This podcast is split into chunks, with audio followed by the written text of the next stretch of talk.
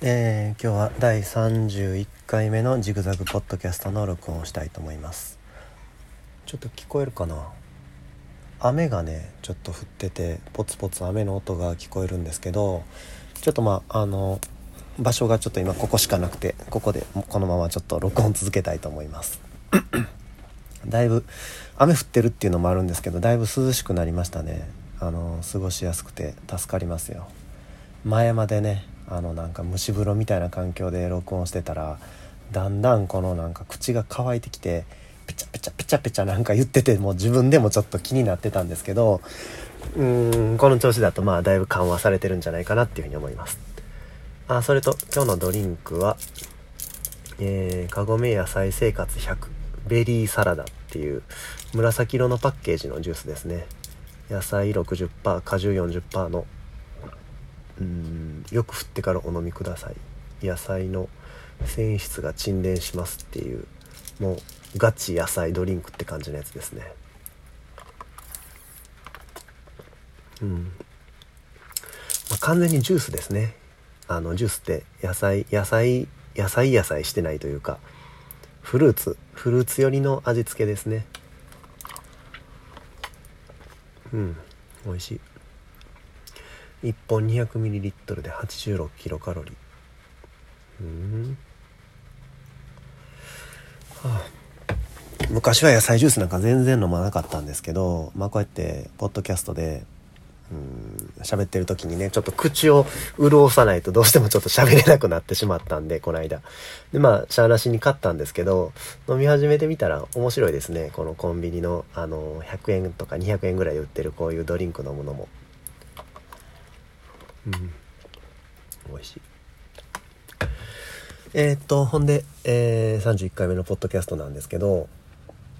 えー、っとねこの間からあの時計のねあの時計をメルカリとかヤフオクで買って、まあ、トラブルになったよって話しばらくしてたと思うんですけど、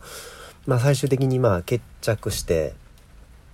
ヤフオクの方もメルカリの方もまあケリがついてちょっとその報告のね動画を昨日の夜撮ってきました。まだ編集してないんですけど今日まあ時間あったら編集して今晩か明日ぐらいにはアップロードできるかなっていうふうに思いますちょっとね今日あのー、イヤフォンが調子悪くて、あのー、編集作業ね、ちょっとね、音ガンガン出しながら編集できない環境なんで、イヤフォンつけていつも動画編集するんですけど、細かい音とか聞かないといけないんでね。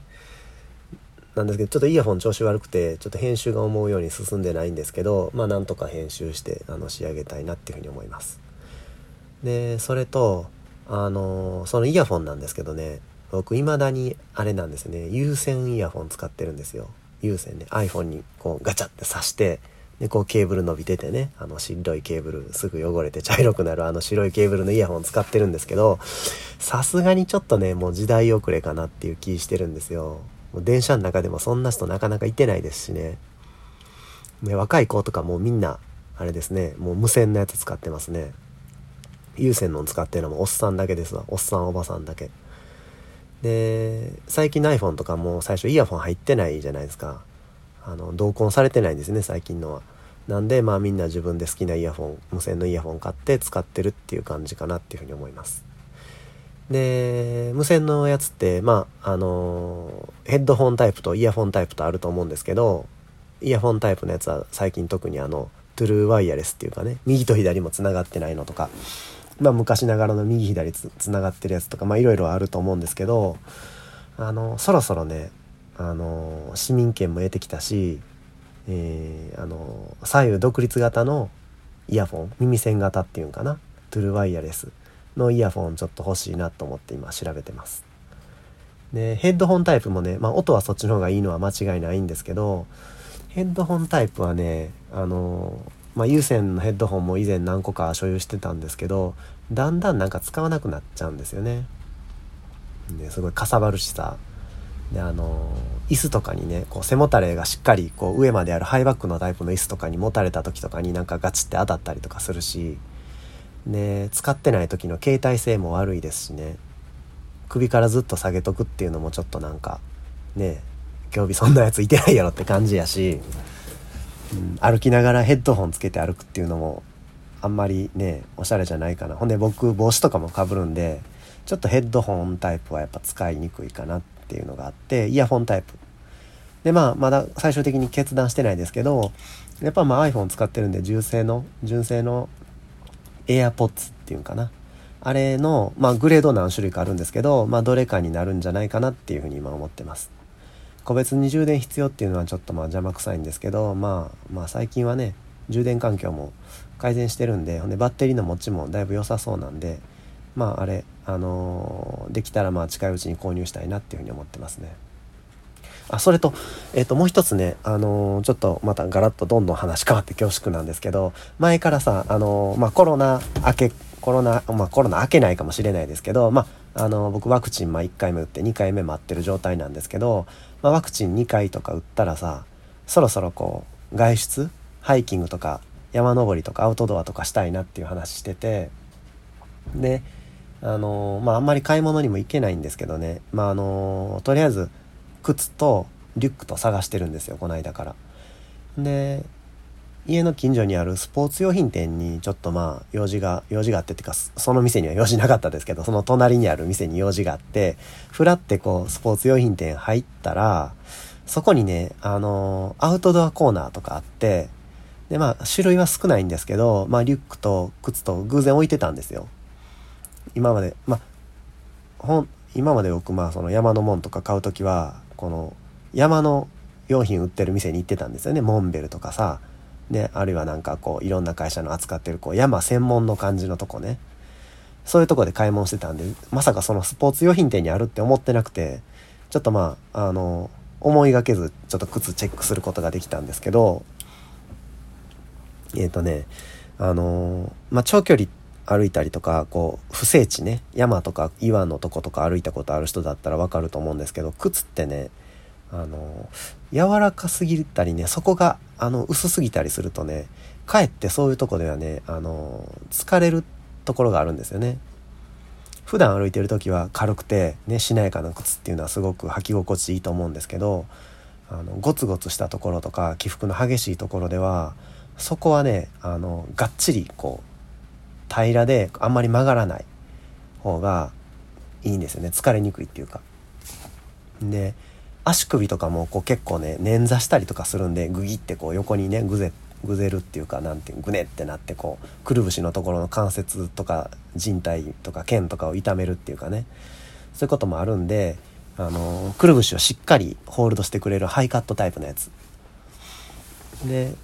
あのつま先が靴底はしっかりしてる。であのもちろん靴底だけしっかりしててもねそことこの靴全体とかしっかりつながってないとダメなんで、まあ、かかとのホールドの部分であるとかでまあつま先の部分ねつま先の部分の硬さとかねそういうのがしっかりしてるやつ。そういうのを、まあ、あの探してたんですけど何社？ノースフェイスとコロンビアとあとなんか何社かキーンとかいうのとかえー、っと何やったかなと。まあ何社かあったんですけどサムソなんたらやったかな。ちょっと覚えてないんですけどまあいろいろ触ったりこうちょっと履いてみたりとかしたんですけどね。やっぱ一番いいのはモンベルが一番いいなっていうふうに思いましたね。モンベルってまあ日本のブランドのねアウトドア用品まあ比較的安く売ってくれてるうん総合メーカーなんですけどアウトドア用の。主に山関係ね山とかキャンプとかの。そこの靴が、あのー、まあ、いろんなグレードあるんですよ。それも。すんごいたくさんグレードあるんですけど、やっぱまあ履いてみて、触ってみて、まあ、一番いいなっていうふうに思いましたね。あの、ものづくりがしっかりしてるっていうかね。結構その、つま、あの、上をね、こうアッパー部分っていうか足の甲の部分をすごく柔らかく作ってる会社が多いんですけど、わかんないですよ。ひょっとしたらそっちの方がいいのかもしれないんですけどね。僕の印象としてはね、やっぱこう、がっちりがっちり足を足回りをホールドしてくれるような安心感。でまあ安全靴ほどじゃないですけどまつま先を保護するこのしっかりしたトゥーカップ。そういうのがあのしっかりしてる方が、まあ、安心感高いなっていうふうに感じてますね。で、えー、個人的にはまあハイカットのやつって思ってたんですけど、まあ、あの山実際登ってる人の話聞いたらあのミドルカット。ミドルカットのやつでも足首結構あのホールドできるっていう話なんでいっぺんちょっとねあのミドルカットチャレンジしてもいいかなっていうふうに今ちょっと考えてます。でミドルカットの方がかさばらないじゃないですか。この、まあ、家からねずっと登山靴履いたまま山まで行って山登って降りてきてそのまま家まで登山靴で帰ってくるケースだったら、まあ、かさばるもクソもないんですけどあの、まあ、途中で履き替えたりとかさね途中の移動は普通の靴でいざ登るぞっていう時に本格的なやつに履き替えるっていうケースを想像するとですよ。だまあかさばらない方がいいに決まってますよね。カバンに入れるとかさ別に持つにしたって。あるいは普段直しておく時もあんまりごつい靴やったらねあのシューズロッカーに入らないシューズロッカーっていうか何て言うんやろ下駄箱か。下駄箱 かっこいい言い方しちゃったよ。下駄箱にも入らないですしね。ほんでそんなねもうしょっちゅうもう毎週行きますっていうような感じの趣味にね育てばね大きいの買えばいいと思いますけどまあね年に何回登るかどうかっていうぐらいの感じに落ち着くかも落ち着くかもしれないですしまあミドルカット。であまあミドルカットやろうかな探そうかなっていうふうに今思ってます。まあ実際履いてみてちょっと僕がねこの間見たそのスポーツ用品店ではミドルカット置いてなかったんですよ。なんでちょっと試せてないんですけどまあミドルカットを試しに履いてみてよかったらあのミドルカットで探そうかなっていうふうに思ってます。まあブランドはできたらモンベルね。でカラーなんですけどね、まあ、登山用品って結構みんな派手な色してるの多いと思うんですよ。蛍光色とかね。あのいろんな色がこう入ってるようなデザインとか多いんですけどまああのもちろん理由があるんですよ。遠くから発見しやすいようにとかね。あの他の人からよく見えるようにっていろんな理由があると思うんですけど暗い時でもはっきり見えるようにとかでもそのあんまりなんかいかにも登山客ですよみたいな格好もちょっとどうかなっていうねこうまだ初心者やから気恥ずかしさがあるんで、まあ、できたらさあの、まあ、普段普段は履かないですよ。その登山靴履いて普段出かけたりしないですけど、まあ、普段履いててもおかしくないぐらいのデザイン、そういうのであったらいいなっていうふうに思いましたね。まあこれはまだ実際に購入もしてない話なんで、ね、あの YouTube でちょっとあのお披露目しようにもするものがないんでね、実際にまだ買ってないので、まああの、何買おうかなっていう妄想してるっていうそういう話でした。ま、だからどうっていうことないんですけど、こういうふうに何買おうかなとかって考えてる時がまあ一番楽しいかなっていうのもあるしまあもうちょっとこの感じをエンジョイしたいなっていうふうに思ってますもしもしですよあの山登り詳しい人であの靴やったらやっぱ絶対初心者はこのブランドがいいよとかまあ僕今硬い方がいいとか柔らかい方がいいとか素人が適当なこと言いましたけどいやいやそれは間違ってるとねあもう本当のプロはこういうの履いてるんだよとかあったらあの教えてほしいです一応僕の、あのー、考えてる、